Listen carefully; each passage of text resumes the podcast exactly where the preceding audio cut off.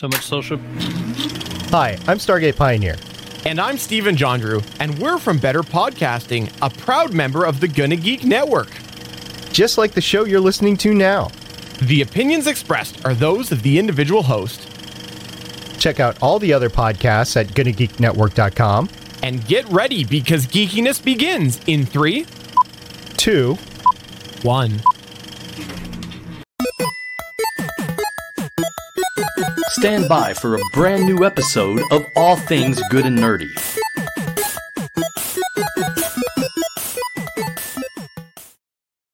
Good evening, everyone, and welcome to episode five thirty-three, excuse me, five fifty-three of the All Things Good and Nerdy podcast. This is recorded live on Thursday, February twenty-ninth, twenty twenty-four. That's right. We're dawning on a leap year. This might be the first time in the twelve plus years of this show running that we've gotten to stream on the leap year. Don't quote me on that because I could be wrong, but if someone wants to go check our back catalog, feel free and you can prove me wrong. If you want to prove me wrong, please know my name is Chris. So it's Chris who'll say that's wrong. But joining me today, I have the usual band of misfits. We'll start first, Mister Willie D. Nelson. I'm the being between two realms. Two realms you know and two realms you don't know. Who knows where I'll be tomorrow? It's it's leap day, so who knows where it is today. I mean, we won't see it again for like four years. Four years. Something like that. Four more years. Four more years. Wait, what? that, did the groundhog see its shadow? Uh, I don't know. But uh, you know who might know joining us today, Mister Anthony Bachman. I know it didn't see its shadow in two thousand because that was on the century. And on the century, even though it's the fourth year, we don't do the leap year or the leap day on the leap year because that's how weird our calendar is. Add a day, take away a day, add a day, add an hour, take away. Blah, blah. It's all made up bullshit, y'all. Fickle. All of it. All of it. Time is just Fickle. made up. It's only six twelve because everybody in Mountain Time right now agrees at six twelve. Well, it's and not. It's eight twelve. If we all said it was three a.m., it would be three a.m. We can well, I'm on top we want. And he is in the mountains. I'm in Taco Standard mm-hmm. Time. Thank you very much. Oh, so you're five hours ahead? I five hours and like fifteen minutes ahead. Yep. Five, five hours, thirteen minutes. But yeah. You're also on a five-minute delay because you're on Taco Time. That's true, because I'm in the cloud. Yep. To the cloud! The iCloud? No. Apple no. owns you? Cloud. That's the Taco did, Cloud. Did you watch The League, Willie? He did not. I mean, a little bit. We go through this every time. I don't mm-hmm. remember. I think I've repressed the fact you probably haven't watched it because it makes me sad inside. I have watched it. Just like uh, I don't remember a lot, and I didn't watch it all the way through. Do you like, remember some I... of the good songs in The League? Do you remember a song yes. entitled Vaginal Hubris? Yes. It's a hilarious one. Jean LaJoie yeah. is a hilarious songmaker. Do you yes, remember, I know his I'm, other song. Do you remember I'm Inside Me? Yes, there is a song no. that we're on. It's true. Andre was inside himself. Oh, we got someone in chat that watched The League. To the cloud. Hit him with the brown note. They say it's the best song ever. I'm not sure whether we're talking about Vaginal Hubris or what song there, but it, it could be any of them. If you're not aware, oh. for folks that are oh. watching the show and haven't heard us talk about it before, The League is a show that used to run on F X and then later on F X X. That was a bunch of friends who lived in Chicago that played fantasy football and all of the hijinks that came up amongst it. And evidently they did a lot of improv and stuff. And I found out because they would do like the basics. Here's what we're going to do for a script. They'd fill in gaps and they'd have to fill in the football around it at times because when they recorded it, they may not know what's been going on or what players are injured or stuff like that. So it was probably a pretty interesting improv exercise and it had a pretty talented cast. When you go and look and see what some of those folks are doing now, the one who will probably jump out the most to folks is Nick Kroll. Who's that? Uh, Rodney Ruxin in the show, but he's done a whole bunch of other work out there, including the Kroll Show on Comedy Central. I was saying, and uh, was it Big Lips? Big Mouth. Big Mouth. On uh, Netflix. Big Mouth, Big Lips, whatever. And Human Resources, the spinoff. Yep. And he was also in the movie Uncle Drew. Kent's the Cherub says the only real fantasy football involves orcs. And you could play. There's a video game version. was it Blood Brawl or something like that? Or Blood, Blood Bowl. Bowl. Yeah. Yeah. Warhammer forty K Blood Bowl. Yeah. They, they weirdly have really cool teams. There's a vampire team on there now. There is, a, there is a video game version too. Hmm. Blood Bowl three is on my wish list. It tells me every time it goes on sale. I think I have Blood Bowl two I bought, and I haven't gotten to play it much because there was a steeper learning curve than I anticipated. And I went, oh. yeah, I don't know if I want to get into this right now. And then I kind of forgot about it, to be fair. Yeah, that learning curve makes me think, uh, let me wait till it goes on a big sale. Yeah, and I'm not sure how often it goes on big sale for consoles. We will talk sales and what I'm into. Uh, Ken points out it does have a very steep curve. So oh, yeah, if you're trying to like mix Madden with Warhammer forty K rules, like there's probably a whole lot of weird shit to learn and yeah. to play. Bachman, you might be our only hope on this one because you're the Warhammerer of the bunch. It's true. I am the Warhammerer. Like, I mean, I'm Warhammering again. So I, I might pick up Blood Bowl at some point. I got, oh, I'm trying to remember. I picked up one of the Space Hulk games, which a uh, Space Hulk is like giant, you know, planet-sized spaceships get lost in the warp and get kind of melted together in the chaos warp, and then it will occasionally come flying back into uh, normal realm space, and they'll find these gigantic, just, you know, ships, like, melted into ships full of demons and weird shit, and, like, they go through and, like, fight through them, and there'll be entire clans that live inside of them. They're crazy as hell. I, wa- I picked up one of those games. It was on sale for, like, eight bucks on the PlayStation Network. It's pretty fun, but it is an overly complicated shooter with like, uh, what was that? Star Wars Commander or Battlefield Commander, where you had like your clone trooper, but then you could control like three other clone troopers, what they did. They had a couple of different R T S games that they've done it's, over the time. It, it, the Space Hulk, Space Hulk one I have is kind of like that, but it's, you know, controlling t- like two or three other Space Marines that are following you around as you're basically trying to go through this giant spaceship and clear decks and find stuff. It's pretty cool, but yeah, it's, It's intense. No doubt. Kent did correct us. It's fantasy rules, not forty K oh, yeah. rules. That makes sense. Yeah, it'd be more the yeah the fantasy. Now they got, yeah, well, and now they they had Warhammer Fantasy. Then they brought back now Warhammer Old World. And then the one that they launched that I first got into when I first got into this stuff, which is the Age of Sigmar stuff, which is like the redo of their fantasy. That they, they got a whole lot of different games. It's ridiculous. They got Necromunda. They got freaking Kill Team. There's Warcry, which is like the Kill Team version of Age of Sigmar. Like there's Warhammer's got anything you need is what they got. Games Workshop will take your money for any damn reason, and they will oh, yeah. give you a reason. It's also super expensive. And, oh, yeah. Uh, I also remember it took me a second. I had to look it up, but there was another monster uh, football game that is more arcadey. It's called Mutant Football League. Yeah. So there you go. That's also something, but that's well, more was, yeah. plays like an arcade football game as opposed yeah. to a tabletop dice rolling game. Yeah. Well, they had that one. What was the N F L one? Because it was like Backyard Blitz or something. So not Blitz, oh, but the one that was like N F L ball. Blitz. Was it just N F L Blitz? Okay. And there, if we're, now we now it could go a couple of different ways. If we talk about the arcade slash, you know, the uh, you know the ones that were also brought to the home that was still the arcade style of N F L Blitz, where it was just, you know, all the licenses and they were still doing the elbow drops and the pile drivers. Mm-hmm. Or are we talking about the N F L Blitz game that was for the uh, or Blitz the League? That's what it was, because it wasn't even mm. N F L Blitz at this time. It was just Blitz the League. They didn't have the license. But you know what the underrated version of the Blitz games is? It isn't quite Blitz. It's N F L Streets. That one was fun. I'll give you that as well. But okay. unlike, yeah, but could I'm you send a hooker to your yeah. uh, opponent's uh, uh, room the night before a big game? No, it like you not. Couldn't blitz the league yeah. because that nope. was something. That, could you take steroids and blitz? In, uh, but you can. In a T V show I do like that is potentially getting a re- return, which I will bring up during our news of the week. Thank you for oh. reminding me, Willie. I'm looking at the artwork. It was N F L Street is the one I was thinking of, mm-hmm. and in the Wikipedia it says similar to the Blitz series, N F L Street is a blah blah. blah. Yeah, so that was the one I remember seeing in the arcade because the graphics on that one was really cool in the arcade.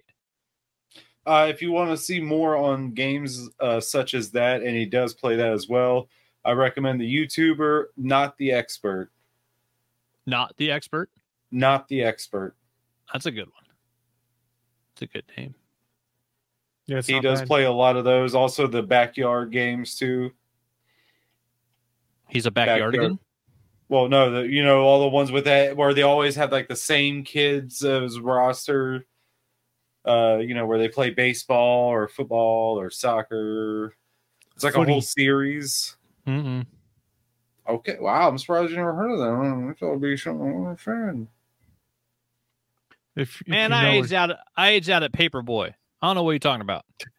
I believe. And I'm it. not talking about the rapper from Atlanta. I'm talking about the video game from Nintendo. And there's like a forty-year difference between those two cultural things. Wasn't it an arcade game first, with an actual uh, it, bike handle? It might have been. I'm not oh, sure. I know it was. I remember playing it on Nintendo, but yeah, I don't remember playing that one in the arcade. Like the only one that I remember really crazy with like that type of like add-on was the oh, what the hell is it called? seven twenty Skate, where you had an actual skateboard that you stood mm-hmm. on and you had to like kick it really hard to make it do. It was the oh, worst. I vaguely remember that one. Quote unquote mm-hmm. controller ever. That thing. You also had the I ones with the motorcycle. Well, yeah, but like those are kind of regular. You see those in all sorts of different games where you have any type of like bike, space bike, crazy jet ski that you kind of half lay on. Like there's a bunch of those. But yeah, I only D D R. Saw that one that one skateboard game where like I saw it in like three different places and never once did I see one that worked. They'd all been kicked and beat up so bad that the, none of them worked. I'm afraid oh. you you have referenced the wrong worst controller of all time. I will share it with you what it Ooh, actually uh-oh. is. This well, was in well, Japan. Going. For Dragon Quest as a tie-in, so oh, I know what this is. Willie oh. may know what this is. Oh, I know, and it's blue. It's blue. Yeah, the there it is. Controller it's tie-in. It's a slime. I know. It, I've seen this. Yeah, it's a it's a slime. That's how awesome. Are you supposed to hold that though? I think you are. You supposed to put the giant Hershey Kiss upside down in your lap? I mean, effectively, but this It'd is not really a very ergonomic controller. Yeah, that Chris, thing looks huge. Now that's the one you go to, and not the Resident Evil four controller. Oh, that one's pretty great too. Oh, the Resident oh, no. Evil four controller is the one that looks like a chainsaw, and you pretty much have to hold it like a big old grip. Yeah, I will find that. I will find that one real quick. Like it's that's, also chainsaw that's a controller. controller?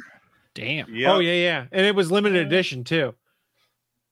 Uh, I know. I'm trying to think of other ones that I've seen that are like. Here we go. Really I have it wonky. On.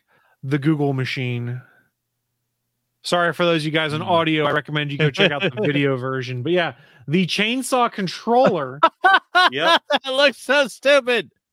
That, I believe that uh, that looks to be the ga- uh, GameCube oh. version, or is that the P S two one? Can't quite tell from the picture. Uh, I mean, yeah, they. Not sure. I th- it's hard to tell. Yeah, which. There's the, that the, one's just a little P- too far away. This one's P S two on the left and GameCube on the right. So the GameCube mm. is the yellow controller and the P S two uh, is the red one. In these examples yeah. we have on the Google yeah. image search. Yeah, Glenn's dad said groovy. Yeah, it straight up looks like an Ash Williams controller. It doesn't look like Resident Evil at all. We do have another uh, another person putting in their suggestion for the worst controller, which is the Steam controller, which if you remember was basically like two touch pe- touch screens where the thumbsticks oh, would be. Yeah. Ooh. Yeah. Oh yeah, and they were like angled. To, no, they were just smooth. They were beveled. So they like were concave. Beveled a little bit, wasn't it? Yeah. Oh. Or was I that the someone, Ouya? I bet someone thought that was a good idea. The Ouya. Ouya, man. The console. I'm so glad I was able to sell that thing. I had an Ouya. I well, now it's a collector's edition. Oh, you oh, you had the Ouya. Yeah. Ouya, yeah, I did. Yeah, I think I sold it to like eighty for like eighty bucks. Uh, someone had made like a like a Raspberry Pi where you could take the Ouya and turn it into basically uh, like a Roku entertainment center, and it was like a really good like like better cheaper version of like the really big expensive two hundred dollar Rokus. There's like collectors it did all out of there. That. So there's collectors out there trying to get them right now. I know. If I'd have just kept mine in the box from the Kickstarter, I'd probably be able to make a lot more money with I mean, it now. It would, but it would be good. And unlike that, what was the Atari Kickstarter they did where they released their own, the what is the Atari V C S, which is just poop. I call oh, it that. Oh, yeah. yeah that I mean, thing, the Ouya yeah. did, yeah, the Ouya did work. Like, it did function, so I played games on it. Uh, what was that guy's name who was behind that fucking Atari thing? Or is it that? Is it the one? I, is that the one I'm thinking of? I don't know. Color Vision. What was the other? Coleco Vision. There was a Coleco Vision one. Cole- too. That's the one I'm thinking of. Uh, yeah. With uh, Tommy Tallarico. To- Tol- I don't know. What is his I, name? I, Tommy something. I know there was some controversy because it was off delayed and seemingly underpowered. I don't even know if it ever actually came out. Underpowered. Huh? Which, which don't remember, say. As we've talked about on this show before, we used to have a segment where we would talk about different cool Kickstarter projects and stuff like that, or crowdfunding stuff. Remember, there's no guarantee when you crowdfund something that you're going to get it. You the hope term, that you will. The term is angel investor. Correct. You are just investing. Remember that. No guarantee. I think I st- return. I think I still have some Kickstarters that are probably like six years old at this point that haven't delivered, and I'm like, well. It was cool. I tried to help someone make their dream and they didn't make their dream. So now I know next oh, time yeah. they do one to mm-hmm. not go with them. I mean, simple math. I think of the roughly three hundred I backed, I'd say two hundred sixty have funded. Yeah. I'd say about two hundred, two hundred twenty have delivered on the goods. So it's not bad. No, but there are some people out there that lost their, got a huge funding, lost their minds, and went crazy. There actually yeah. are, there's one current Kickstarter that just went nuts, and another one that's coming up next month. The one next month I will probably actually get on because it's for a handle from uh, Redgrass Games for their new updated handle for uh, painting miniatures. Mm-hmm. The Duncan Rhodes, who used to just uh, used to be a painter for Games Workshop, he's the guy that came up with the catchphrase "Two Thin Coats." Uh, he actually has a company called. Uh, the Duncan Rose Academy, and the paint line that they sell is called Two Thin Coats by Duncan, Duncan, I think it's Duncan Rhodes. But yeah, he just did his Kickstarter for his third line of paints, which is sixty paints, and they funded in like thirty-one minutes. He wanted, he like, he went for like a hundred grand. And I think it's sitting at like six hundred thousand right now or something ridiculous like that. Like it went crazy. Nice. Basically everybody that everybody likes miniatures that, you know, is into paints. Like is back in this guy's stuff because apparently his first two Kickstarters did really well. They delivered all the goods and people liked the paints that he did. So this is wave three. I can dig yeah, it. I think there's one uh, uh, Kickstarter I think we both did. Uh, I can't remember what the original comic was called, but it had the smiley face type thing. Big, big dude. Body Bags? Body Bags, yeah. Jason Body Pearson. Bags. Yeah, yeah. He, that was that was an unfortunate thing where yeah, Jason Pearson went through some like serious life issues, and I actually believe he died just a little bit ago. Oh, that's bad. Yeah, so yeah. Oh. So before you go bad talking that Kickstarter, yeah, I I, think oh, I was going bad talk. I was like, yeah. that's just one I don't think. I think that's yeah. one I remember never seeing anything, and I haven't really looked up anything. I, yeah, like now, I said, I wasn't really. I understand the the, the risk involved. Yeah, because I, I did. I got. I know I got three trades of Body Bags, and I think one of them was from the first Kickstarter he did where I got the trade for that, and then he was working on another one, yeah, that we both backed. And yeah, if I remember correctly, like, you know, just rumors through the grapevine and stuff, but like I think he had some serious family issues, and then yeah, I'm not positive, but I think he's actually dead. But yeah, he created uh, Body Bags, which was a Dark Horse Presents comic, uh, which actually the characters are right here. With, uh, A badass little uh, chick that becomes an assassin named Panda because she learns oh, yeah. from her dad, Mac, who is Clownface, who literally can throw a machete at ballistic speed. Like he can throw his machete knives at the speed of a bullet. And so, yeah, he's got the yeah the funky Clownface mask. And then, yeah, his kid was Panda. Great comic. The original Body Bags, that was it was like four issues. And I think Dark Horse Presents, and then it got its own miniseries, and then they did another Dark Horse Presents, and then they did a trade called Father's Day of the original four issues. It's a great book. It's a really cool comic because it's yeah, it's a weird world where like everybody's got, like everybody that's super powered is a mercenary or an assassin. Like there's no real good people in the world. There's no heroes.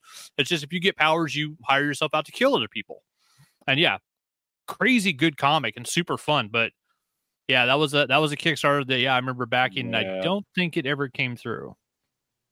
I have to look because yeah, I think for a while there, you could look at your, your like your percentages. I haven't logged into my Kickstarter for a while, mostly because I know if I go on Kickstarter, I'll find stuff I want to support right now. Yeah, and I'm trying to be good. Okay, yeah. So here's a, the Duncan Rhodes Two Thin Coats Paint Wave Three. They wanted there's four days to go. Uh, they requested one hundred thousand dollars as their goal. They are sitting at seven hundred ten thousand seven hundred twenty-nine dollars. So he's gotten over three quarters of a million dollars to produce these paints. And part of that is because he's done two other waves of these and delivered. And, you know, like Sean Pryor, like I always say, Sean Pryor, one hundred percent. Like the one Kickstarter I've, I've backed like nine of them that Sean's either been a part of or ran. And he has been the, the best in communication. If anything's delayed, you know about it instantly. And he delivers on everything in full or more. You always get what you request, what you ordered or more. Sean Pryor is like the best Kickstarter to back ever. But yeah, like the Duncan Rhodes one went crazy. Yeah. We got to get Sean back on. It's been too long. He's awesome. I'm sure he's got some more projects coming up. Uh, we always get him on when he's got cool projects. Then we end up spending half our time talking to him about tales from working at Toys R Us. Yeah. Well, I the mean, man, the man has Toy Stories. Like, the man has some great Toy yeah. Stories. Toy Story. Hey, hey, hey, hey. Yeah. That's not in our uh, uh, public domain yet. He doesn't have us Toy Story. That man has Toy Stories. It's right. Ah, legally distinct. Ah, I get it. I get it's it. distinct right. enough that we're okay. Stinks all right. Yeah. I can tell and in an effort, but. But look at my activities. Sean Pryor backed How to Date a Vampire. Sean Pryor backed Horror Show, Chilling Adventure, and forty-eight. Because he's out there backing other people's independent comics too. He he walks the walk and he talks the talk. The man does the job. He loves comics. He is the spirit. You're not wrong. I mean, we're not going to get into the spirit of comics. We're getting into the spirit of, of video games and stuff tonight, though, as part of our news of the week. Spirit? Spooky spirits. spirits. It was a bad transition. I apologize. Well, live from the A T G N studios on uh, the internet, it's the news of the week.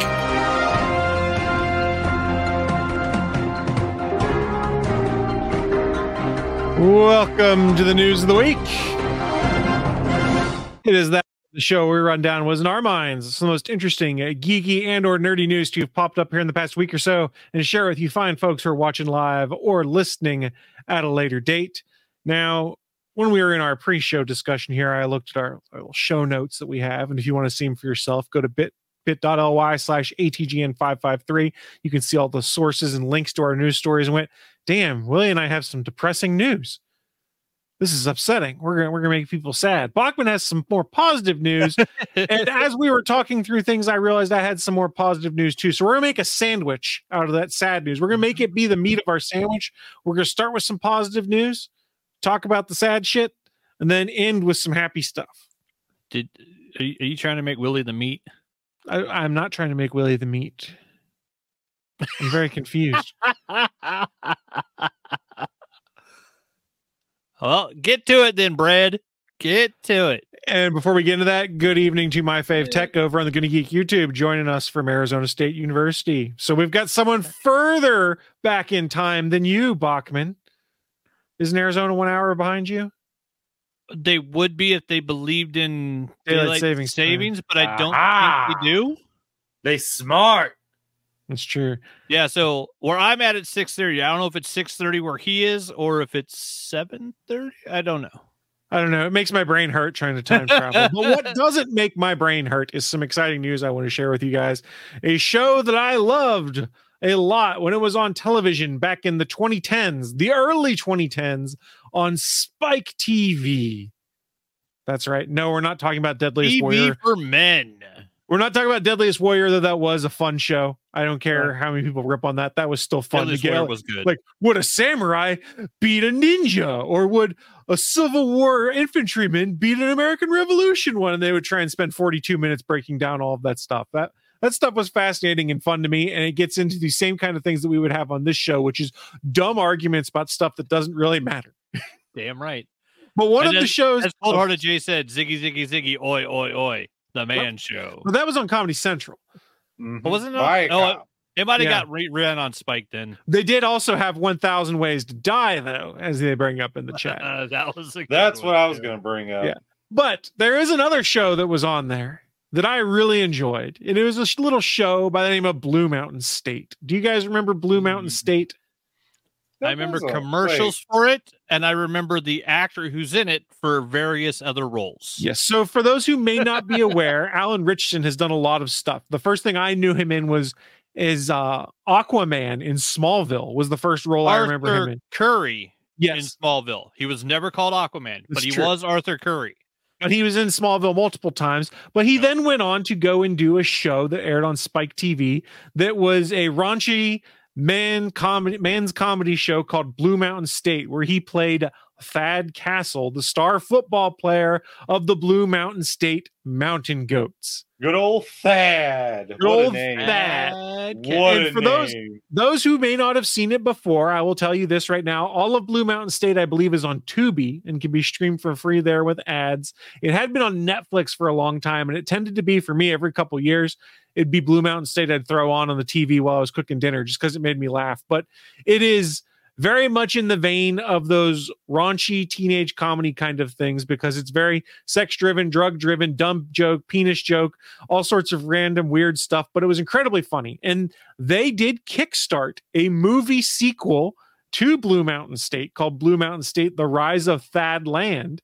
The creators did of that, which took place after nice. the show was unexpectedly canceled on Spike T V. Well, we do know Alan Ritchson's uh, profile has gotten much larger in addition to his frame, as he's been Reacher as of late, which has gotten very popular. And yes, Cold Hearted Jay does bring up another thing that was great in Blue Mountain State, and all I'm just going to say is what he said in the comment: the ice rod.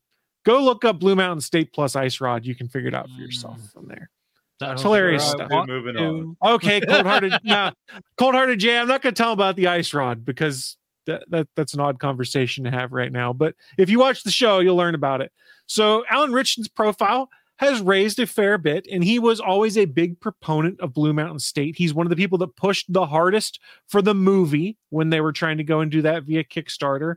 Evidently, they and Lionsgate, who owns the rights, are shopping around the rights to do a sequel or continuation of Blue Mountain State that would feature Alan Ritchson returning in the role of Thad Castle, but supposedly also brings back Darren Brooks and Chris Romano in their roles of Alex Moran and uh, Sammy Cacciatore, who are also in the show.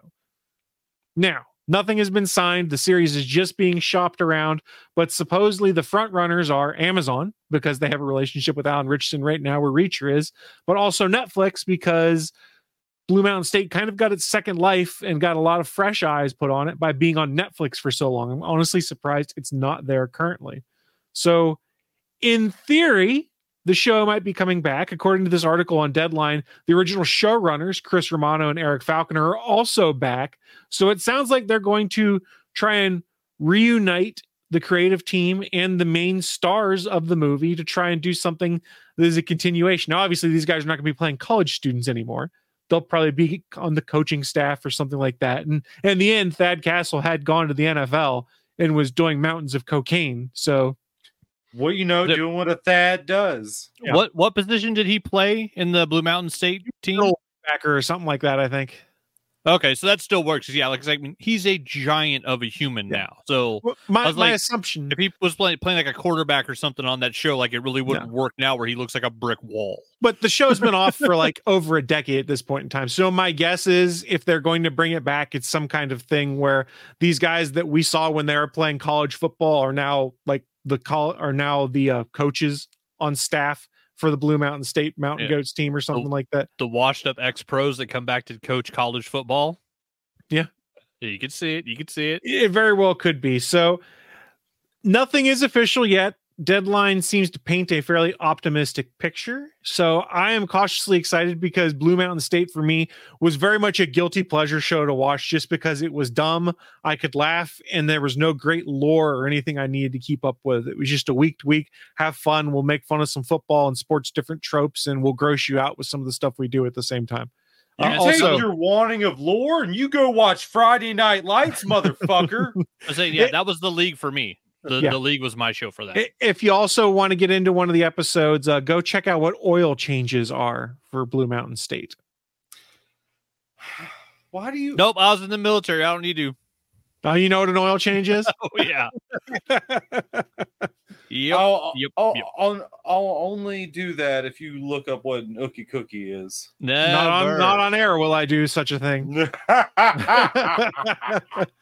So I said I was using gonna... a private browser. That's right. I said I was going to start with some more positive news. The positive news being, hey, if you enjoyed Blue Mountain State and the kind of comedy it provides, it looks like some kind of revival project could be in the works. Let's talk about some stuff that's a bit sad now. Willie and I are going to have some sadder news. Uh, layoffs in the video game industry continue, and it seems like it's hitting all of the big publishers.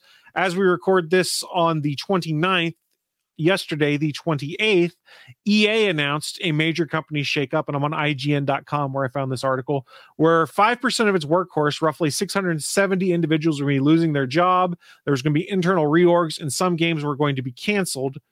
Uh, following the C E O's announcement of the cuts, E A Entertainment President Laura Miele shared a note with staff explaining in more detail what E A's business priorities would be going forward. This included her announcement that E A is shutting down an early development of a Star Wars F P S action game as a part of its ongoing focus on its own owned brands and existing titles. So for those that don't remember, I think we picked it up as a News of the Week story on here a few weeks back, is it kind of leaked that Respawn, you know, the team that has made the Titanfall games and Apex Legends, they know how to make shooters that are fun and can play with jetpacks and different kind of cool dynamics. We're making a game set in the Star Wars universe. There was a Mandalorian type F P S game. Would have been a very good fit for the skill set that they've developed by building the Titanfall and Apex Legends games.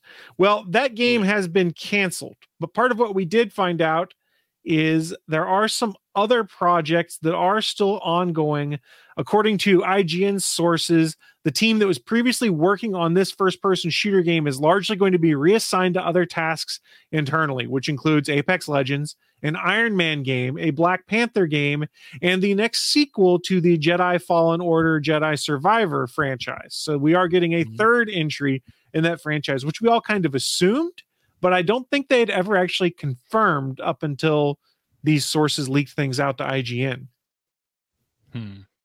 Still sad, though. A Mando game, like, on the Titanfall version, like, would have been so cool. Yeah, I mean, well, it's... I mean, to be fair, Star Wars fans aren't aren't exactly new to seeing canceled games. Yeah, Star Wars thirteen thirteen? Oh, so yeah, level thirteen thirteen. I don't want to say names, but yeah. Yeah. Yeah.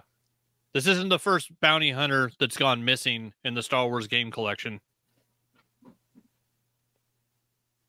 They also announced, of course, they'll be sunsetting some mobile games, which probably no one's going to care about, uh, or the vast majority of us probably haven't played. That includes F one Mobile Racing, M L B Tap Sports, Kim Kardashian Hollywood, the E A game that was on mobile I didn't even know is being sunsetted, as is Lord of the Rings Heroes of Middle-earth, which, where this one's surprising is I G N says that was released less than a year ago. So they didn't even get a year before they decided to pull the tri- pull the plug, excuse me, on it.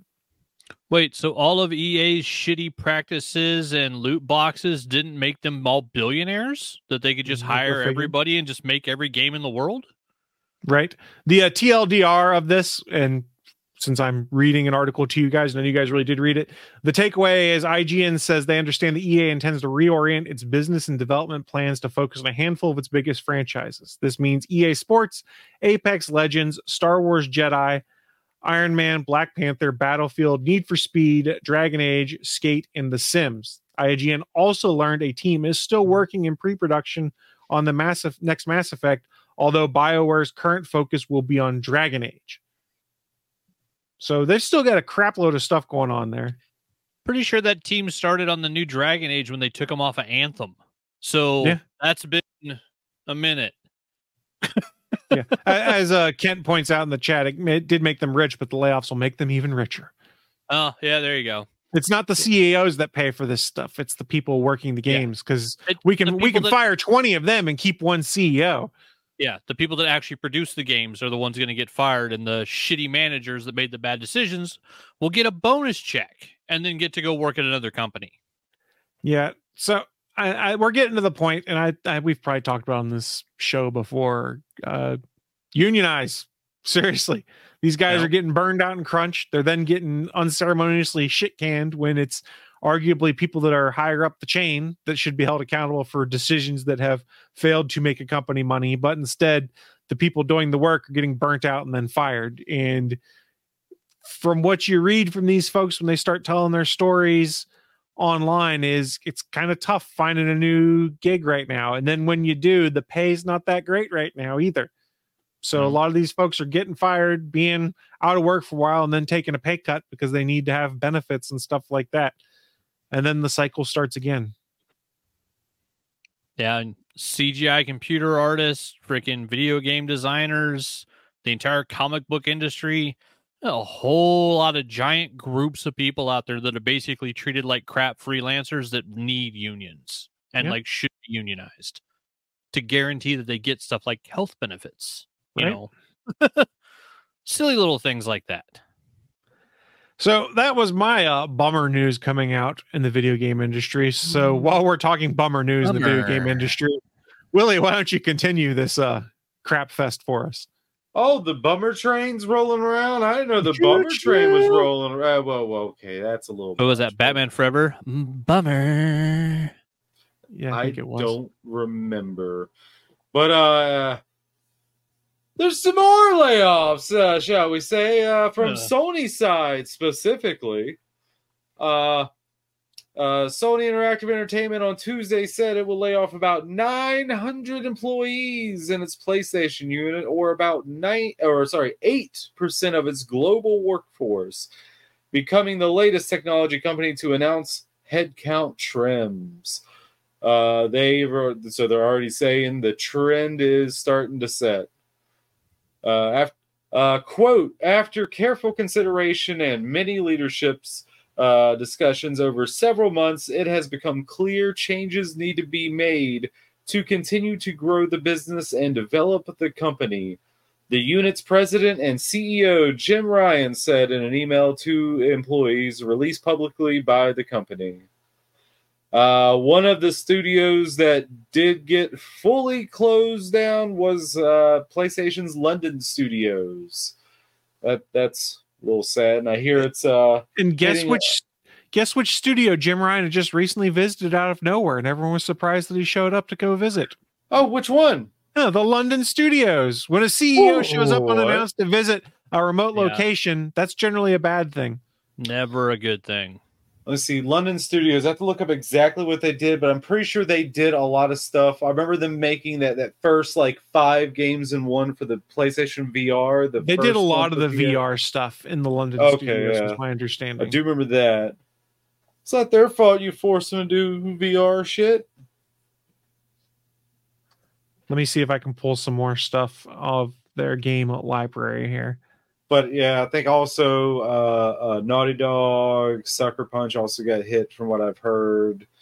Uh, I think they said it might have that, that they've also canceled the the Last of Us multiplayer. Uh, yeah, that was a little bit ago. Yeah, and that might be and part Naughty Dog. Had, Naughty Dog had said some of the stuff they were going to do in that multiplayer they're going to roll into the next Last of Us game, so I'm not really sure how they're going to do sure. that, but that's what they had said. So the London sure. studio, going back a sec, established in two thousand two. They did The Getaway. They did the oh, iToy. Yeah. Oh, uh, the, they oh, did the man. SingStar franchise. They did the uh, a bunch of P S P titles at launch, including World Soccer, Gangs of London. Um, their website has a bunch of stuff on it. They did the iPet franchise, the Wonder Book franchise, more SingStar stuff, the V R World stuff. They did Blood and Truth. They did some unannounced stuff they can't talk about that is now canceled. But yeah, my understanding was they did a crap load of the V R stuff as of late. And prior to that, had done a bunch of the, uh, I don't mean this demeaningly, but we'll say it that way, the gimmicky stuff, which... It, It tied in with a secondary accessory, or it was kind of outside the norm of what the more traditional games were that were being made. Yeah, I'll give you that. And I'm uh, pretty sure, I'm assuming Insomniac also got hit with it too, even after, you know, Spider-Man two. I don't think anything was said directly about Insomniac's hits, but the assumption was that it's going to hit all the major studios. eight percent's pretty wide net if you think about it. And then you got E A that fired six percent. So there's a lot of developers out there. And there's a lot of people whose dreams it were to work in the game industry right now are probably like, why the F am I doing this right now? There's going to be some brain drain, and there's going to be some people that realize that because of the nature of the world that we live in for these game studios, that maybe they can't keep living that. And that sucks for them. don't get to keep doing your dream because greedy C E Os keep making bank off you. No. Well, I'm and, sorry. Is the Kane company run up by Nestle? Because all I see is Crunch. I see what you did there. A Nestle Crunch bar, you sons of bitches. I see what you did. Yep. So that that that's the uh, sad part of our sandwich here that we just got into. I'll top that off because we had mentioned it earlier, and I did want to confirm. I checked uh, the Kickstarter for the third Body Bags was the project I bought. I backed right after Friday the thirteenth game, so it was that long ago. And let's see, it's that Pearson Rennie Kickstarter funding campaign for a ninety-six page story. Body, body Bags Don't Die Until I Kill You, raising thirty-nine thousand five hundred fourteen dollars, nearly double his goal of twenty thousand dollars. After repeated delays in twenty twenty-two, he began. He again promised that publication was imminent. This is from his Wikipedia, and he died on December nineteenth, twenty twenty-two, of a stroke. So, oh. yeah, he was working on the book. Dude had a stroke, died at fifty-two.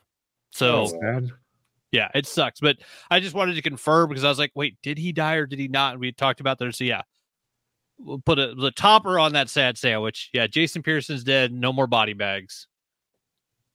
But, yeah, dude created a lot of really cool stuff. But, yeah, sadly, that's a book no one's ever going to get. Uh, but in good news, we got we got a we got a beacon of hope today. We got we got a light shining in the darkness. We got James Gunn announcing that he's changing the title of Superman Legacy to just Superman. So it's, you know, Scream, Scream five, Friday the thirteenth. That's known as Friday the thirteenth, two thousand one or whatever. So the like, I mean, really the first movie that was designed from the ground up in the new James Gunn D C universe is going to be, you know, Superman in parentheses twenty twenty-five, because that's how they have to put it if you put this title anywhere, because otherwise it's just going to be Superman. And that's not right, because Superman came out in nineteen seventy-eight. So it's going to be one of those again where we got Scream and we got Scream five, but they called it Scream. And so it's Scream twenty twenty-two or whatever. I mean, it's still better naming than Too Fast, Too Furious, and Fast and the Furious, and The Fast and the Furious. Where's where's Three Fast, Three Furious? God right? damn it. No, where is Fast ten, your seatbelts? How the hell was it called Fast X? Fast ten, it's right there. Fast ten, your seatbelts. Come on. Two Super Two Man. There we go. Could have been. But yeah, so the good news is, is apparently, you know, going through the thing, they released the logo. Um, as soon as this video or this uh report came up from the Hollywood Reporter talking about James Gunn changing the title, I actually did see a leaked uh photo from set of uh the gentleman in the costume. We got his red underwear on the outside of his blue tights. I don't know if we want to do spoilers for, you know, set leak photos that may not be real or not. It looked like the actor that's playing Superman, but it looked really cool. But, I mean, yeah, it's something to where it was also weird. Like, me and Chris talked about the pre-show where in James Gunn's post on Instagram, he's like, overjoyed to be announcing the start of Principal Photography on Superman today, February twenty-ninth, which just so happens to be coincidentally and unplanned, mm-hmm. quote unquote, yeah, Superman's birthday. Uh, it says, yeah, when I finished the first draft of the script, I called the film Superman Legacy. By the time I locked the final gla- draft, it was clear the title was Superman, making our way to you July twenty twenty-five. Which then means that the title of the movie will actually be Superman, parentheses, twenty twenty-five, parentheses. Uh, I just wish they would quit doing it, but I'm still, like, fingers crossed, I'm holding out hope that James Gunn is going to give us what the D C movies need, which mm. is more of, like, what he did with the Suicide Squad. By reputation and what he's done, there's no reason to really doubt that he's going to. Yeah. I, yeah, I don't, I don't doubt. I mean, and I mean, if we're getting Nathan Fillion as Guy Gardner, like Nathan Fillion doing anything is awesome. Nathan Fillion working with James Gunn, fuck yeah, like he's always good. But yeah, just I mean, it's something where like I'm just, I'm just hoping, you know, some some D C executive doesn't come in there and start messing around with stuff, and that James Gunn literally has oh. enough power to do what to, he wants to, to be do fair, with this movie. James Gunn is the D C executive right now. So Allegedly. It's not like anyone can come in and tell him to change his movie unless it is like allegedly the Warner C E O, which we know he has great taste on things. They said that when they put Jim Lee in charge of D C Entertainment at one point, and he was going to run all the movies and stuff. And then all of a sudden, like eight Warner Brothers executives started telling him what to do, and he's like, "Yeah, I'm not doing this job anymore." And uh, like I think at one point they put Jeff Johns in charge of everything, and then he did this. He's like, "No, they, they won't let me do this. They won't let me do that. Fuck it, I'm out of here." Like, I think part of what happened at those times, creators though, in charge was... and then fucking with them. Yeah, but they did that, and then the C E Os changed of the company because of all these different acquisitions, and they want their own people in there. So my argument would be that Gunn's creative vision is probably safe so long as the current C E O remains in charge. There's no giant power switches, but yeah. I mean, so they did announce that Warner out. and Paramount Plus are no longer pursuing a merger, so we've at least that got that going for us. I mean, hopefully. Hopefully, mm, hopefully. In, like I said, in Gun we trust, but man, I just, oh, I hope he pulls it off. I want to see a Superman movie that's about hope. That's about the bright, shiny Boy Scout. That's about the guy that's, you know, believes in all the goodness of humanity and only wants to see more goodness. Like, that's the Superman I want to see on screen again. Like a Man of Steel. Ah, I knew you were going to fucking say it. Not even no, close. The one where Pa Kent tells his son to let him yeah. die. Maybe they oh, should yeah. just let no, the kids in the bus die. Yeah. I mean, to be fair, if he's telling his son that, maybe he kind of deserved it. That's not it Jonathan Kent. That's the problem. That yeah. That's putting in unnecessary things that don't exist for, in regards to that character, to add weird dramatic bullshit to it. So you can then die for a dog in a way that wasn't necessary. Don't change the spirit of Clark Kent's moral compass, which is always what would my dad do. And don't fuck with one of the best deaths in comics that is only powerful and poignant when Pa Kent standing next to Clark has a heart attack and dies, and the guy with all the powers can't do anything to save his father. That's the fucking point. Guess what? The fucking dumbass dog's in the truck. I can think of six different ways Superman could have got that dog without his dad dying. He's faster than anyone could see. He could just he run. Also could have run out and got his fucking dad and just run him back. Nobody would have fucking noticed in the middle of a fucking tornado. All right, all right, all right, shit all right. Ever. To bring it back though, but just like every good American, trust in God. I see what you did there. Uh, I, I will change that. The only Gun America needs, James Gunn. Okay. I like that yeah. one. Yeah, you motherfuckers. The only gun that hasn't misfired. The huh? only gun anybody needs, like Johnny Witherspoon. Don't be a punk-ass bitch. You get in a fight with these. You win, you lose, but you live. You live. Little punk-ass bitches need guns. Fair enough. On that note, I think we've wrapped the news of the week. There was some quicker news this I week. So. We're we're kind of going a little quick this week. I think it's just because it's it's been a week, and I know I'm a little burnt out, so I apologize if I've been rushing things, everyone. But in, in that vein, we do have to start wrapping things up. And how we do that is a little segment in the show, a bit called What I'm Into. It's our chance to share with you fine folks watching live or listening at a later date the geeky and nerdy things we've been getting into, because, hey, you guys might want to go check those out yourself. And I'll kick things off because my list is fairly short. I've been playing some more Skull and Bones.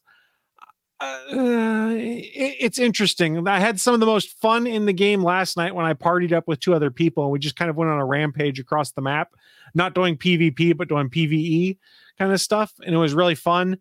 And it was kind of helpful because the one guy had a level twelve ship, and I'm sitting there with my level seven ship, and another guy with a level nine ship.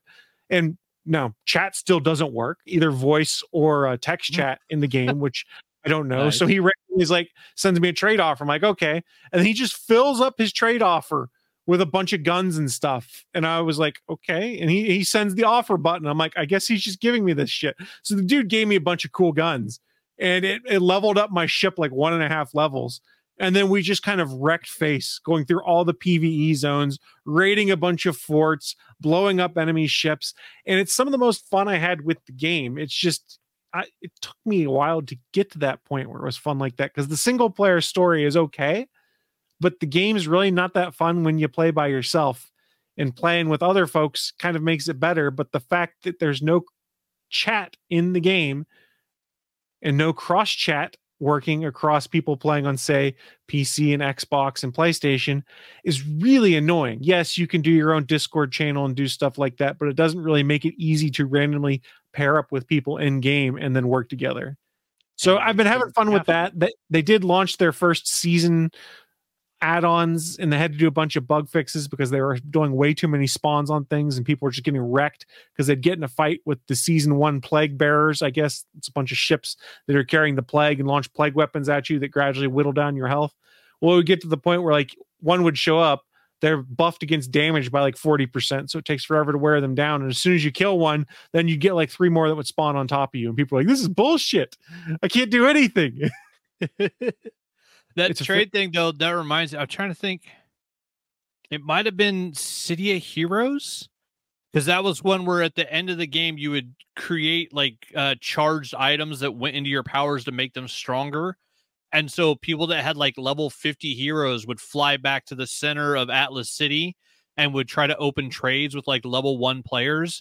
And if you open a trade with them, where like at your time, like when you're level one, you're doing missions and getting like fifty credits. And like if you would accept the trade, they would just drop like uh, material that they'd created into your trade box. And when you went and sold it, you'd get like two million credits. And so like it would fund your character through like the first twenty levels if yeah. you did nothing else. I remember people doing that. I was like, oh, that's so cool. And I remember like getting to the end of that game and then going back and doing that for like level one characters when I saw them every once in a while, just drop them an item. It's like it doesn't mean shit to you at that level. But when someone's starting a game like that, it's so helpful and it's so cool to have somebody like, oh, here's ten million dollars. Go have fun, kid. Yeah. Like, so I that's love that fun. Stuff. That's fun. People dropping stuff down on like that. The problem is the single player is pretty quick. And then the end game loop of how they keep you playing is you basically have to keep putting money into different colonies that you have to manufacture goods for you to then collect pieces of eight, which is a different version of currency in game. But in order to collect all those pieces of eight, you have to sail to sixteen different locations on the map, which takes somewhere between twenty to thirty minutes of just sailing around and blowing up people that attack you while you do it. Mm-hmm. And I guess when they did this update, when things weren't very balanced, you would just get attacked even more. So people were like, I was doing my circuit. It would take twenty minutes. Now it's taking about an hour because I'm getting attacked so much while I'm Yikes. doing this. So the end game grind, it's really not something I'm too intrigued by. And from what they've said is each season, this end game stuff resets. So all of these, uh, all of these uh, colonies, for lack of a better term, that you set up, or manufactories, I think they call them. As soon as the season ends, then they start over at zero again. And you have to build everything back up by funding them and going around and sailing. Oh. The, the game, for a game that took them ten years to develop, it's not great. I'm having fun with it. But I think most of my fun is going to be derived from playing the campaign and just random missions with my dad versus any other stuff going on with it. Like in a week, I've basically finished the single player story and not just tackling single player missions religiously. It's more of, okay, well, I'm done getting these pieces to go make this new canon I want. I'll go back and tackle some single player stories. It, the gameplay loop is very repetitive in it. Yeah, it sounds like it's kind of like uh, using M S Paint to uh, paint the Mona Lisa. You can do it, but it ain't going to be fun. And if it's you, not going to give you the result that you want either. If you want to play a pirate game with your friends, the one to play, and soon you'll be able to play it on PlayStation also, is Sea of Thieves. Wait, is that announced fully? Yeah, they already announced it's coming to PlayStation. Whoa, I will, yeah, I'll try that. I'll definitely play that. So Sea of Thieves will work on PlayStation, Xbox, and P C the same way that Skull and Bones does right now.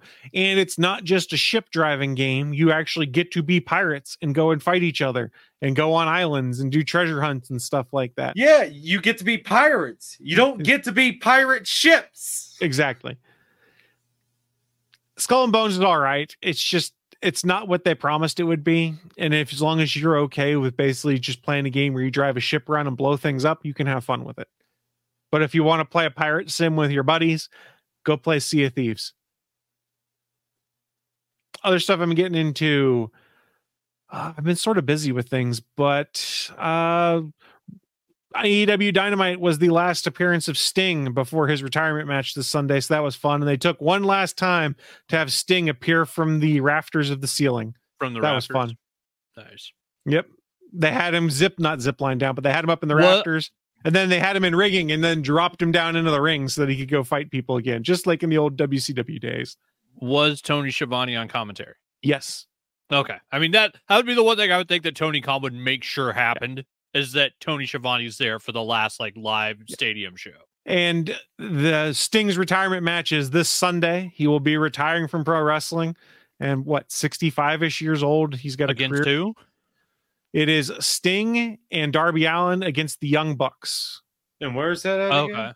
Greensboro, nice. North Carolina. Where's that? Uh, North sounds like Carolina. That sounds like such a faraway place. Oh, yeah. It's probably going to be at the Greensboro really? Coliseum, which it's is exactly where it is. Two miles right down the road. We, I know. And they're still selling tickets. They have limited tickets left if you want to see Sting's final match, Willie. I'm sorry. I don't give money to the Ticketmaster. That's fair. That's fair. I don't disapprove of that statement. But yeah, that's coming up on Sunday. I'm real excited to watch that. It's a pretty stacked card. The thing that really bums me out, though, is they had announced a match that they called Meat Madness that they had to postpone because of injury. So Meat Madness will be happening at a later date because so, some of the meat was hurt. Some of the meat got tenderized? Yeah, some of the meat was a little too tender. was it was it the meat man? Was it going to be meat man and a bunch of other meat? No, evidently uh, one of the folks that was injured that they wanted to be in it was Miro. So they're they're postponing oh. Meat Madness and instead doing uh, some kind of scramble match to figure out the number one contender for the title. Miro is a big son I of guess. Meat. That's a big the, human. The, the spirit's willing, but the body is made of flesh and is weak. Yes. I think it's that's Futurama fucking callback. No, the spirit is willing, but the flesh is weak and spongy. That's the phrase. That's, oh, um, I missed and spongy. Oh, and you can't understand it. It's like, well, and Willie, wait, who's this douchebag with glasses? Superman Willie, was just here. Hold on. It works better when you realize they're talking about Death by Snoo Snoo when that comes I up. know what the...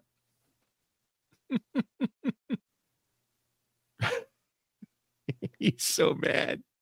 He's so mad. But that's what I've been getting into. I'm going to toss things to Willie because the chat room has already said what you need to talk about.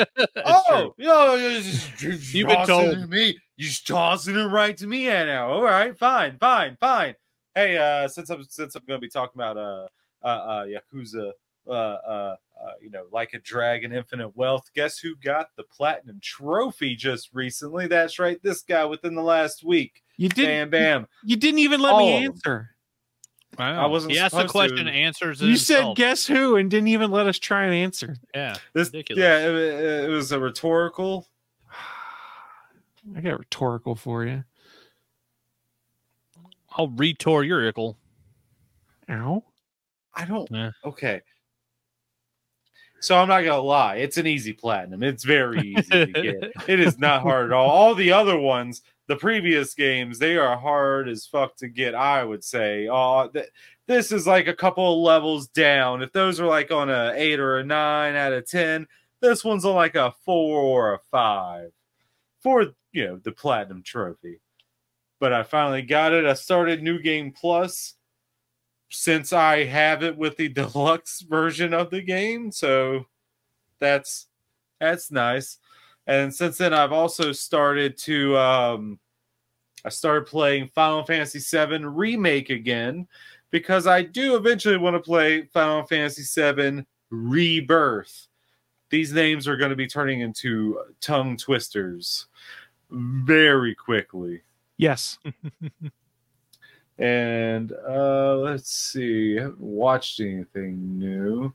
But uh, but you know what? You know what I've been doing? You know what I've been doing? I've been listening to some music, and you know what I got? Another top five this week. Willie's top five. I need a goddamn right at some point in time. Uh-huh. Number five, we got "Bonkers" by Dizzy Rascal. I love that song. Uh, that's also the song that uh, is playing in the car during the first Kingsman movie when they're stealing the car in the beginning. That's the, the song that goes ba ba ba bonkers, and yeah, that that's that song. Uh, number four, Coconuts by Kim Petras. Uh, three, Gunfight by Sick Puppies. Two, Cruise Control by Grizz. And number one, Bourbon Street by Jeff Tuohy? T U O H Y. That's Tuohy, I think. Tuohy, huh? I want to say. I mean, come on. Uh, uh, that seems understandable, but yeah.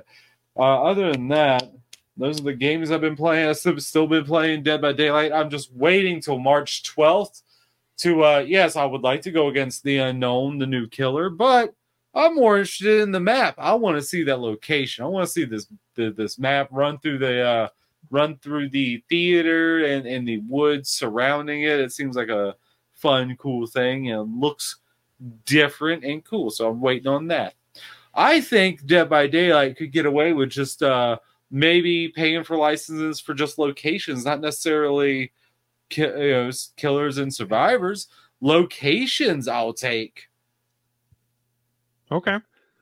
I don't know. Don't give me any more worse ideas. We wanted Scream, and instead we got the license for the costume for Ghostface.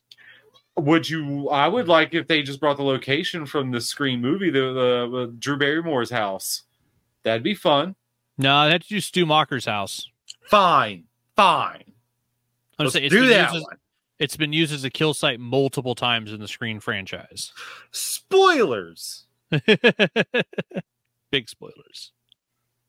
I haven't even seen the last one yet. I don't even know if that's a spoiler for that movie. Yeah, Scream six was a good one. I don't know. Willie, yeah, I do have something queued up you wanted me to have on Instagram for you, though. So would you like me to bring that up? Sure. I mean, I didn't ask you, but I mean, I'm, I'm here for it. Yeah, yeah, yeah. So, uh, so for uh, for anyone who uh, wants or cares to, for the uh, some custom rugs, there is a uh, uh, an Instagram out for Rugs by Willie Nelson, which is ironically what it's called, Rugs by Willie Nelson, because Rugs by Willie was already taken. Fun, fun uh, thing. But it also says I'm also running Rugs by Willie. Instagram's weird. I don't know if it's mine or not. Whatever, it's weird. But uh, yeah, uh, it, I put up I put up cool pictures and videos because, you know, people like seeing cool shit like me, and so I like making cool shit. Hence the rugs also. The rugs the, by Willie. And the present was delivered. Comma. And it was loved. It looks great upstairs. It's right in front of Fashion's closet. But I also took a very uh, artistic shot, I would say, uh, of a late night uh, trimming session. That's it. Uh, you know, just a nice darkening, you know, it, I mean, it, it looks a lot brighter out there than that. Oh, yeah, it's a mood. It's a whole mood. Yeah, so go check out, what is it, uh, Rugs by Willie Nelson on Instagram. That's where you can see all of Willie's ongoing stuff. And, hey, you could even commission him to make a rug for you. You could do it. He's good at them Pokemon. These two hands. Those are the Willie Nelson hands. He's going to choke you with them. When you cross him, he'll just kill you. Don't cross Willie. Hey, Bachman, what you been getting into, buddy? I'm going to grab a drink. All right. I uh, finally watched uh, Gareth Edwards, The Creator. on. Uh, they put it out up on uh, Hulu, so me and Jana watched that last night. It's pretty good, a little long, and, you know, it kind of falls into some similar patterns where about halfway through the movie, you can kind of guess where everything's going to go. But damn if it wasn't pretty, and it was an enjoyable film. Like, it was a, it was a cool flick. Um, but yeah, that was one that was, had been on my list for a while. I'd never gotten around to it. Uh, randomly, at some point, was, like, flipping through stuff, I think, on Amazon Prime, and I saw, like, Boondock Saints had popped up, so I watched that again while I was working the other day. Just, Friggin' Willem Dafoe in that movie is just hilarious. Like, of all the crazy shit that he's ever done, him being like this over-the-top gay F B I agent that's hunting two guys in Boston is just, he's so good in it. He's fucking hilarious. Um, and then, yeah, got a little bit of painting done. I forgot. I I was trying to find it on my Instagram. I actually put the picture up on Twitter just in response, I think, to like the World of Warhammer on uh, Wednesday. I put up a picture where I just painted like six different things because it was like, what's your work in progress? It's like, oh, I can't think of any one thing to work on. So I'd added paint to like six things in the same day. So I just took a picture of all of them. But then, uh, yeah, I've been working on my buddy Colin left me one of his uh, Hand of the Archon. Let's see if I can ever get this camera to frickin' focus. Focus! Focus. But you get at least, you can see some gold on there. So yeah, I got some blue Got him all done in blue, got the gun in white, and then uh, got some gold on him, some Balthazar gold. So he's he's finally looking pretty cool.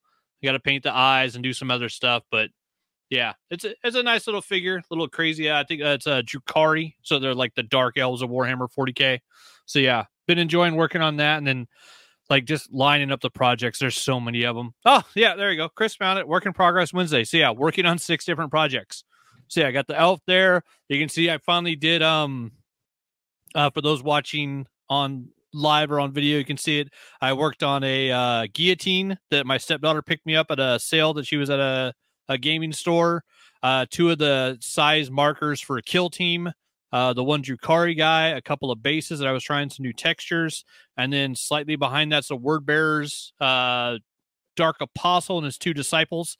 Uh, one of the guys I follow on Instagram is doing a contest for the month of March, and you just have to work on a word bearer. It's like, well, I'm doing an entire Chaos Space Patrol or a Chaos Space Marine Combat Patrol of word bearer. So I was like, well, there you go. Yeah, Gwen's dad got it in the chat. Praise Logar.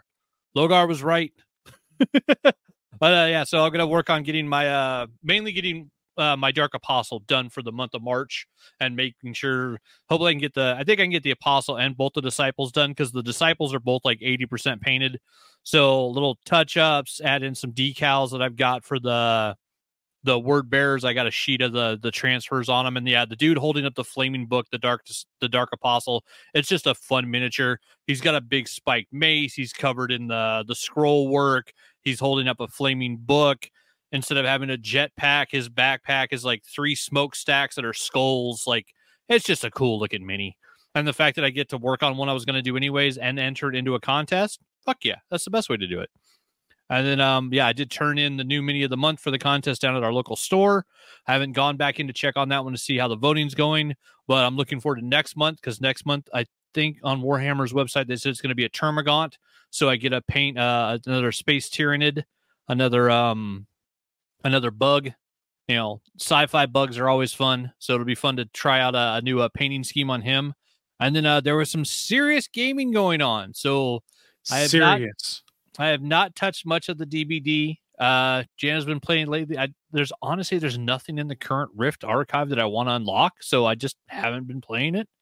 And I've got other games that I actually enjoy. So I'm chapter seventeen out of twenty-two on Uncharted four. So I've almost finished that one. And then um, it got interrupted because for her birthday, uh, the stepdaughter wanted to buy herself Baldur's Gate. Uh, she doesn't have an active PlayStation account, so she just bought Baldur's Gate three on my account. So on the P S five in here, when I'm not working, she's been coming in and playing Baldur's Gate.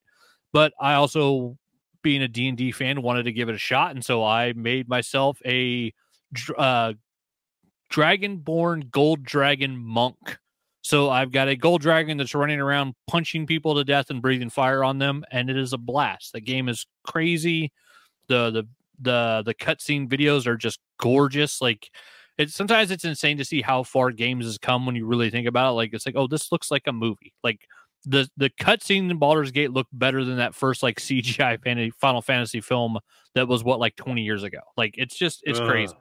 Spirits yeah, Within. When, yeah, Spirits Within. But when they Ugh. when they did like actual like controls of every piece of hair and then realize how bad that looked because it doesn't look natural. But yeah, like Baldur's Gate, I can I can see, you know, why it won so many awards. It's a super fun game. I, I think the stepkid's already put in like at least fifty hours, and she bought it like less than a week ago. So yeah, she's been numbers. Oh, she's got a job and going to school. Those are pretty solid Kidding. numbers. But yeah, she, she's been having a blast. I put in maybe four or five hours. So like, I've just barely got past like the tutorial part of it, but really enjoying it, having fun with it. And then that got interrupted because uh, I think it was, it's weird because for my schedule, it's thrown off. I just finished my weekend. For me, this is Monday. I started my work week today because my job has a shitty schedule.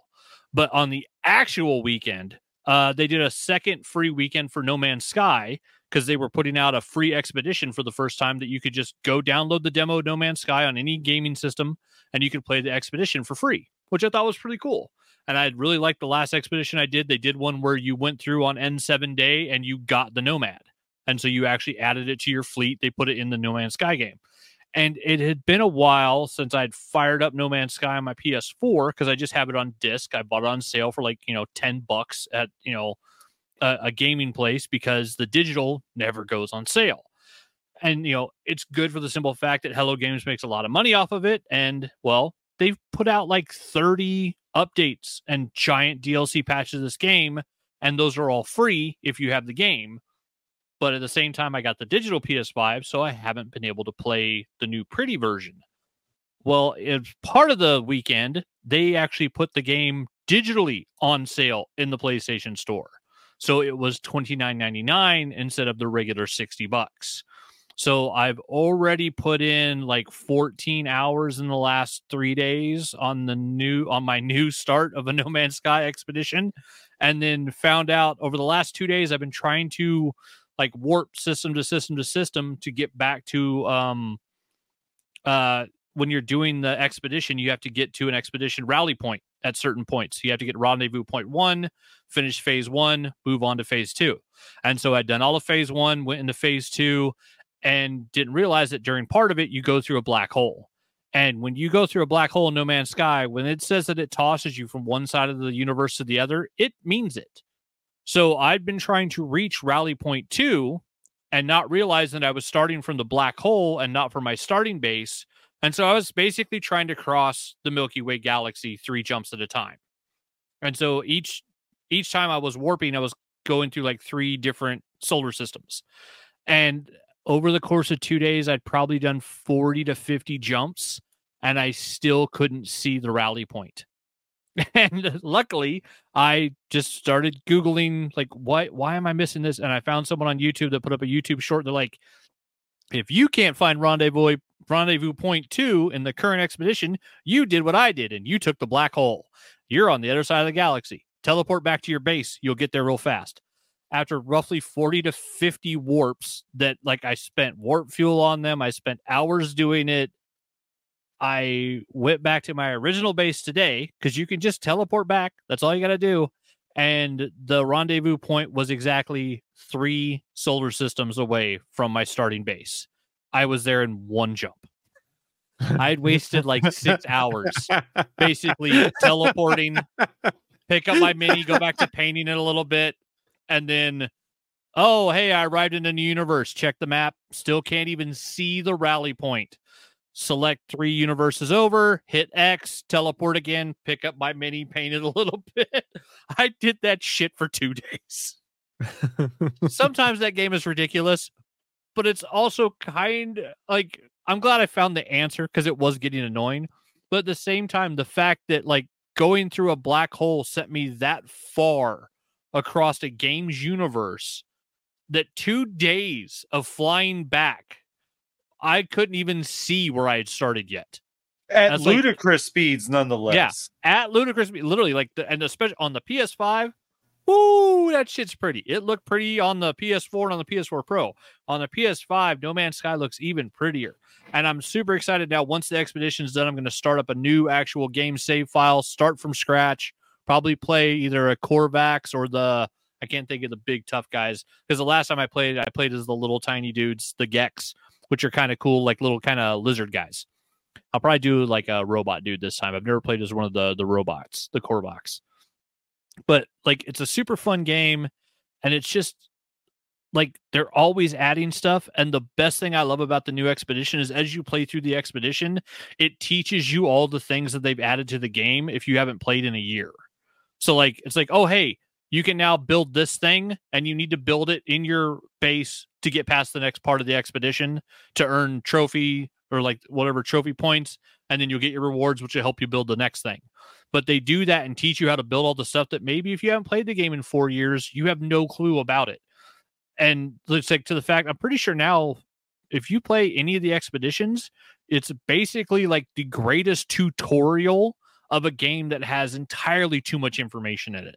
Because when you start No Man's Sky day one and you got a damaged shield and a damaged ship and you're on a planet and you can't scan anything and your your mining laser doesn't work and you have to go pistol whip a tree to get some carbon out of it so you can fix your laser so you can then start mining. So then you can fix your visor. So then you can then start scanning. Like from I it, you know, it's the most basic starting point for most space, for like especially space games where you're starting on a random planet. But yeah, the expedition is great because it it starts you out kind of like that, but like you start with the shield, your visor works, you can already scan, you're not being killed by the environment immediately, which does happen sometimes when you start a brand new save file in No Man's Sky, is you will wake up on a radiation planet and your character is cooking. And until you get into a cave, you're Fun. going to keep cooking and you might die. And so you play that risk whenever you start that game because it randomizes whatever planet you're going to be on. And so like it's super fun, but yeah, the expedition is really cool and I can't wait. They have a, they added in, you know, all the little uh export exploration ships. So you have a little like motorcycle speeder bike. You got like a Geo moon rover. You got a giant freaking sand crawler like the Jawas in Star Wars. And you also have a mech suit that they call the Minotaur that jumps and has like fiery jetpacks and you can run around and, you know, mine with that. One of the things they've added to it that I haven't been able to build yet is you can put A I in the Minotaur, and I guess it just follows you around and does what you're doing. And so if you're out mining, you just have a giant mech suit walking behind you, protecting you. It's like, oh, I can't wait to see that shit. I can't wait to build the A I, put it in the Minotaur, and have the Minotaur like, hey, go get me some cobalt. Like, go, go mine. Yeah, the game's so much fun. I mean, the only problem is now, between Baldur's Gate and No Man's Sky, I don't know when I'm going to finish Uncharted four. I don't know when I'm going to start freaking uh, Mass out. Effect. There's uh, there's so many games, but oh, Yakuza no Man- Zero. No Man's Sky is so pretty.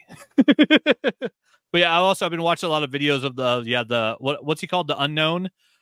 Mm-hmm. Yeah, uh, Spooky Loops, Hybrid Panda would put up a bunch of it. It's such a creepy looking killer, like.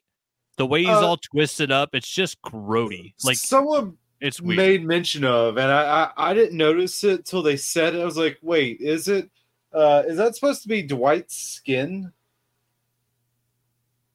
I mean, I, I guess it kind of maybe looks like, just because it's like default white guy with short brown hair. So, yeah. I mean, I don't know if it's specifically supposed the, to be Dwight. Clothes. But yeah, I mean, yeah, it's because I think he's just wearing like, you know, slacks and a button-up shirt.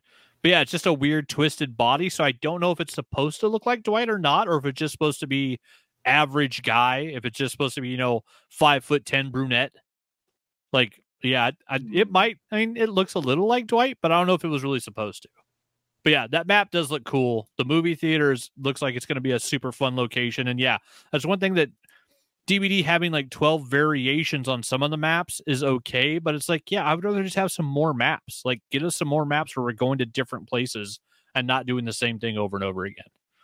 But yeah, that's what I've been into. Tons of stuff, but mostly video games. Nice. On that note, then, all my other shit. On that note, then, we are going to start shutting things down. A friendly reminder before we shut things down that right now we're streaming this show every Thursday at eight p.m. Eastern over at gonna geek dot com slash live. That is the streaming home of the Gonna Geek Network. You could be watching this in some other places. We do syndicate to other sites out there, but if you go to gonna geek dot com slash live, that is where our primary Twitch feed and chat room are embedded, and that is the easiest way to communicate with us. We have been playing with a few other Uh, streaming sites. For instance, this was our first week uh, streaming to live dot space, which is one I learned about on Threads. Not sure I've noticed anyone pop in, but there's no chat integration with StreamYard on this one. So I'm not sure mm-hmm. where we'll be next week. The two go-tos for us, though, would be YouTube and Twitch right now. We always play around with the third one to see what works. Facebook doesn't seem to gain us any traction, so I just kind of do it, or was doing it, so Look that the you, podcast Zuckerberg. episodes would be there. I gotta ask, Wed's dad in the chat said he built he painted twelve battle mechs this week. I'm wondering what size those are. Are those forty k miniature size, or are those big suckers? Because yeah, that's hasn't touched his forty k week, just not feeling it. But yeah, I understand. Six millimeter. Okay, okay. So not not the huge one. I was like, how is he building that, like the giant robots, and painted twelve in a week? Holy shit! Still, even twelve of the six millimeter ones, like that's awesome. Getting twelve figures done in a week. Yeah, that's good on you. Like I said, yeah, I I hadn't been feeling it. And I was busy with my comic book project, and like this was literally like the first mini I sat down and spent multiple hours on in the last week. So when you're not feeling it, you're not feeling it. It happens. You know, paint when it makes you happy. Your hobby shouldn't your hobby shouldn't drag you down. Like that's the whole point. They're supposed to be fun. Are they? Yeah. Yeah. The only problem is we're Americans, so we try to monetize all of our hobbies. So that way we can quit working. Well, on that note, then, like I said, we stream this show live every Sun, not Sunday, Thursday right now. So please, we do encourage you to come pop on over there and join us. Before we shut down the stream, though, do you guys have any final thoughts for the people that you want to share? Logar was right. Sad. I mean, that works. On that note, we are going to shut down the stream. Thank you so much, everyone, for joining us, and we will see you all next week. Bye, guys. Bye. Thanks for listening to this brand new episode of the All Things Good and Nerdy podcast. Don't forget, we'll be back next Sunday live at eleven a.m. Eastern, ten a.m. Central, over at live dot a t g n podcast dot com, channel three of the Alpha Geek Radio app, and over at our network home at gonna geek dot com slash live. If you have any feedback for the show, please contact us a t g n podcast at gonna geek dot com, on our hotline number at three oh four, eight oh six, A T G N, or even better, go to Twitter and send us a message at A T G N Podcast. The music you've heard in this show is produced by Kevin MacLeod and can be found at incompetech dot com.